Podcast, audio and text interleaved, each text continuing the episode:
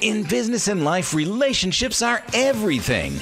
Welcome to the People Catalysts podcast, where we interview top business leaders and learn how they build relationships with their teams, clients, and those that promote and refer them.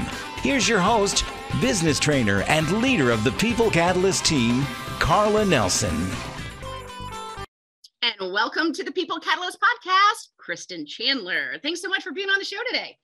Thank you so much for having me today. Mm, is you know what? I really like your story. I'm super excited for the listeners to hear and also the viewers because you have a really eclectic business background. I mean you've worked in so many different verticals. Can you share with us just kind of like your entrepreneurial story and where it started? And then we can get a little bit into how you know you've kind of had a domino effect in a whole bunch of different industries. Right. So i think it started for me as a kid. My dad started a trucking business when I was young, and they just had one truck, and him and my mom would implement those values in me and my sister. We saw growing up like how hard they worked from one truck to 40 over time. And when I was 10 years old, he would bring home work tickets, which were done on a typewriter at that time. And we would get paid 10 cents per invoice that we would type out for him. So I honestly think looking back, that's really where it began for me. I, I saw it with my parents from them building something to nothing to something that it just was part of my DNA growing up. I love it. And then you probably were typing those things. Did you actually learn how to type on those old typewriters? Because I did and they actually took a long time. We used to even use uh, when they came out the word processor seemed like that was a fantastic thing, but you know, doing grant deeds for the title company on the uh, on the word processor, uh, did you just like go, oh my gosh, ten cents, ten cents, and then like figure out how to type or? I, basically, I mean, he kind of showed me a little bit, but I mean, we just it was pretty simple, but at at the same time, it was just, I was excited to learn, learn something new, spend time with my parents. Like I felt like I was a part of something. And so I think that that was like the bigger value mm-hmm. of it for me was like they were always working so hard. So that was also a part of, I felt like I was putting in something that they were working towards myself. So it was exciting. That's really cool. And I love that because so many people are driven to entrepreneurship for different things, right? And I love the fact that, you know, culture and being a part of something greater than you and being able to impact something that's already happening and and then help, right? You want to help your parents, especially when they're working that hard. I think it's so funny. All of us go into business and entrepreneurship to gain freedom, right? And then you right. end up working so hard so you have to have something that is like driving you to that point so that's very cool. And then so you did that what was your next step? I know you went to texas tech and i just i, I had to bring up my cup here just you know just because. Um, yes. um, but so did you move kind of from that and helping your parents to then uh, focusing on um, your degree? You know I went to tech and I was studying business initially, and then I kind of switched to healthcare because that was kind of an interest of mine as well. And then back to, I ended up doing business communications mm-hmm. and I mm-hmm. ended up going to grad school. And during that time at tech, I also went to real estate school and got my license because I was doing virtual tours and different things like that from a real estate perspective. So I had like a little bit of that entrepreneurial bug, even in college, to go and get my real estate license to do something for myself. I just didn't know what I was actually going to do. Mm-hmm. And I ended up going to grad school just because when I was applying for pharmaceutical rep jobs, there was none at that time. That's kind of when the industry had shifted. So I really wasn't getting any bites. So I thought, well, I guess I'll just go to grad school. I got a teaching assistantship position. And so it just made sense. I finished the first year. I bought a house on my own, a small little fixer upper. Oh, and that was my first called, house too. Kristen. Yes, and I never, I never got to live in it because three weeks after I bought that house, my dad called and said, "Hey, um, we put some oil field equipment out in this place up by Fort Worth, Dallas, Fort Worth. They're starting to ask if we do safety training. I know you're like teaching at tech, and I feel like if you can teach at a university, you can teach safety meetings to oil field guys. So if you want to go start that and see what you can drum up, I was kind of like, well, I'm kind of like in the middle of grad school. I just bought a house. Um, but hey, there's an entrepreneurial parent for you. They're like, yeah, drop out of school and come down and figure out what you can do down here. Yes, I'm like, where is this at? How far away is it from you guys? Because they were in New Mexico. They weren't even there where that location was. So that's what I did. I was working for a real estate company. So I was able to fix that up enough for them to rent my rental, my house out, never lived in it, packed up and moved to Granbury, Texas, no family, no friends, to see what I could get started for my parents' company. And that's really how it began from that perspective. Like we had maybe one customer was it. And I asked my dad, you know, like, what am I going to do? What do you want me to do? And he said, you know, just wake up every morning at like 5 a.m hit the streets, knock on any door that seems like they need safe oil field safety, and there you go. So I had no business cards. oh, that's such a good story. Oh my god, I like your dad already, and I haven't met him. Yes, I didn't have a single brochure, no catalogs, but here I am selling safety products with nothing that I can show for anything. But that's what I did. And he was like, You're going to get like probably 10 no's a day, maybe, and you may get one yes the whole week, but just keep doing it from 5 a.m. till 6 p.m. Like, what do you got to lose? And that's what I did. And we built a million dollar plus safety company by me not having a single business card or brochure or catalog, just knocking on doors and not stopping. Yeah. And you know what? It's so interesting today. It's so much easier to connect with people, right? Before we used to actually have to like walk into a space or try to figure out how to get their phone number. And now, my goodness, with all the social media platforms, everybody wants to be found now, which is not right how it was back in the day. So then how did you move from that company? Didn't you then pivot uh, in 2008 or 2009 from the oil and gas and what did you see and what made you um, look out to a problem that needed to be solved? Because if there's one thing about your background and entrepreneur background is that you look for a problem and then you figure out okay how do i solve that problem? Right. So still working for my parents company i was doing drug testing for their company for like a handful of clients. It wasn't a primary service. I just did it and figured it out because it was a need and I needed to find a solution for our existing safety customers. So I was doing sense, that. right? Safety and then doing the drug testing, like correlating the two, right? Because they're working with right. heavy machinery. Yeah. And we weren't really marketing it. It was just something I was doing for our bigger customers who were who had a need. But in 2009, the gas market shifted. I mean, like overnight, it just dropped. And I remember. Every, everyone was like, oh my gosh, what are we going to do? Well, the oil and gas companies started really hitting hard on their contractors like, where's your safety program? Where's your drug testing program? In order to kind of vet them out and cut contractors that way. Like, if their safety program wasn't good or they didn't have a drug and alcohol program, then they didn't want them. And so then all these customers started coming to us like, now we need drug testing. Now we need a safety program. Mm-hmm. And so, because of that, the drug testing really picked up, but the safety services were still kind of falling off because people were shutting their doors down.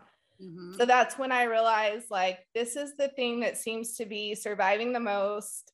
I won't be able to keep this company afloat on drug testing alone because we only had a handful of customers and they were oil and gas, and that market was just plummeting.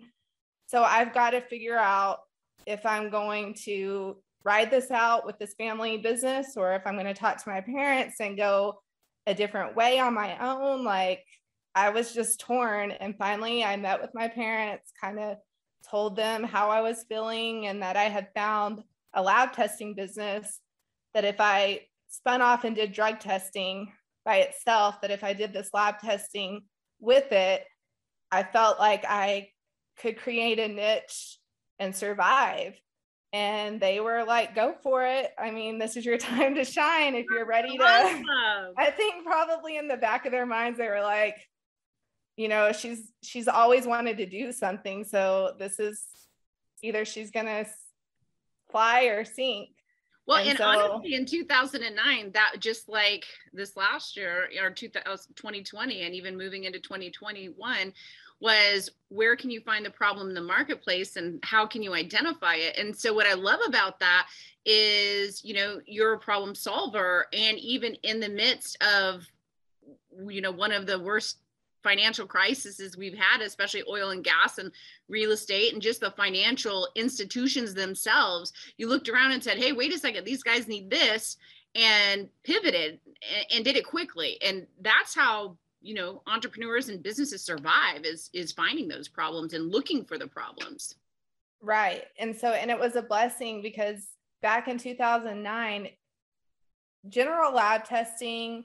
like walking in from a retail perspective without going to see your doctor first, that was a whole new thing. So, those first few years, I really had to work hard partnering with doctors to make them realize like I'm not competition. I'm I'm an aid to help you with these results and that sort of thing. It was really about education for the first three or so years of that brand because it was such a new take control of your own health kind of concept. And now it's now it's very now it's everywhere oh, especially after 2020 right i mean telemedicine is something that they were even you know kind of waiving the hipaa laws on where back then it was funny because i've always utilized um, you know different platforms since we could to do these types of meetings. And then all of a sudden everybody shifted. I was like wait a second guys it's been around for 15 years. Why haven't you been using it? Before we have a pandemic it, you could you know it was there but then the adoption of it just went zoom. But way back in the day it was very uncommon. It was even hard to have people do it actually. Because remember you had to download like all the software and do it. There was just a lot more to it now than going to a website and clicking in a meeting id number Right. Yep. And that's kind of the battle I was facing. But looking back now to where it is now and seeing how it's evolved so much, it helped my startup brand because employers also started getting more wellness minded as well. And so TB testing and lab testing and COVID testing, like, even though they're two different brands, they work together on and here we go you rolling into your next business right so you saw a cage in the marketplace saw an area that needed to be filled and then you launched what was it called bu i think Yes. And so when I was looking at that brand, I thought, what what can I do to help our lab testing patients that are coming in with like gut health issues and cholesterol issues? They don't need medical treatment or some severe surgery. They just need lifestyle modifications or a service to do monthly or quarterly to like keep their health up to what it needs to be. And that's when I launched BU and I was going traveling around to different um, wellness companies, going on retreats, really trying to figure out what I could bring in holistically that I didn't need a doctor at my location all the time, that these were like true lifestyle situations. It wasn't like a med spa, it was a holistic spa type situation. And that's when I launched launched that and we started doing vitamin injections, vitamin IVs, uh, colon hydrotherapies, oxygen bar, foot detox. Like I thought of a concept that would fit man or woman's everyday lifestyle needs from health, beauty, and wellness. Mm-hmm.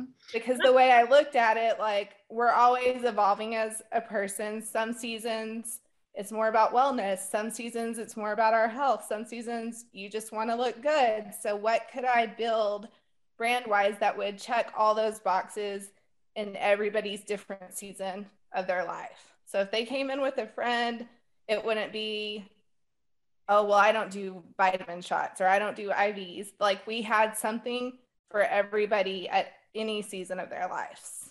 Very cool. Well, there you go. How do you make sure you increase your market space, right? It's still under wellness, but what somebody needs so they can like the one-stop shop for wellness. So and then what the interesting thing is, I know then you moved to a franchise, which actually is very different when you look at the bit. And, and there's a different business for different people, right? Based off of who they are. And some people probably never want to run a business. And you know, we always say you got to put the right people in the right place at the right time, doing the right thing.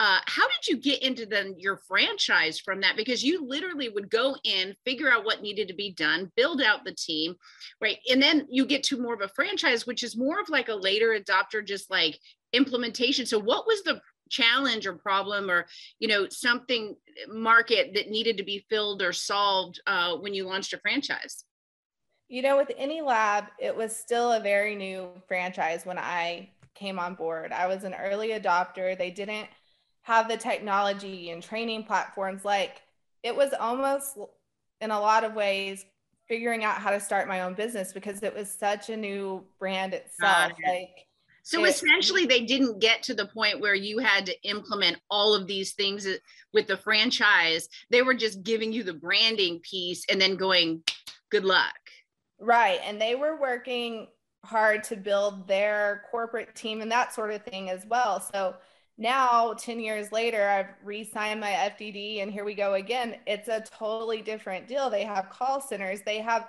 all the things that i really could have used early on. like that could have really saved me many hours right there. But it was good because i had to figure it out myself. So it really helped me with my other brands having to dive in and figure it out. I didn't have some crutch, I had to figure it out no matter what. And so I can appreciate how the brand has evolved now because we didn't have that before. And it's it's made me stronger even later on to have these resources that they've worked so it just goes to show like any brand whether it's a franchise or a startup like growth happens over time nothing you can snap your fingers and have it fully automated right away and mm-hmm. I've seen that with with that franchise. But when I opened Subway, that was the real change because that's a global brand. I mean, yeah. And then you have to follow all the rules, do all the things exactly to what they state, which is a very late adopter franchise, right? So you right. early adopting franchising to one to then subway being a very you know this is what you do this is the logo you use this is the mat you use this is the how did that change for you uh as far as all those businesses you had that were super entrepreneurial? And now it's more like you just got to follow the rules. Right it i mean it's been a struggle because i see things that especially in the market that i'm in i'm in a small rural market so the rules that apply to all of us don't always necessarily apply to a smaller market, but it doesn't matter when you're in it with a brand that size. I mean, they have to treat everybody the same. They don't have these caveats. Whereas any lab has micro micro stores and they're more conscientious about markets under a hundred thousand.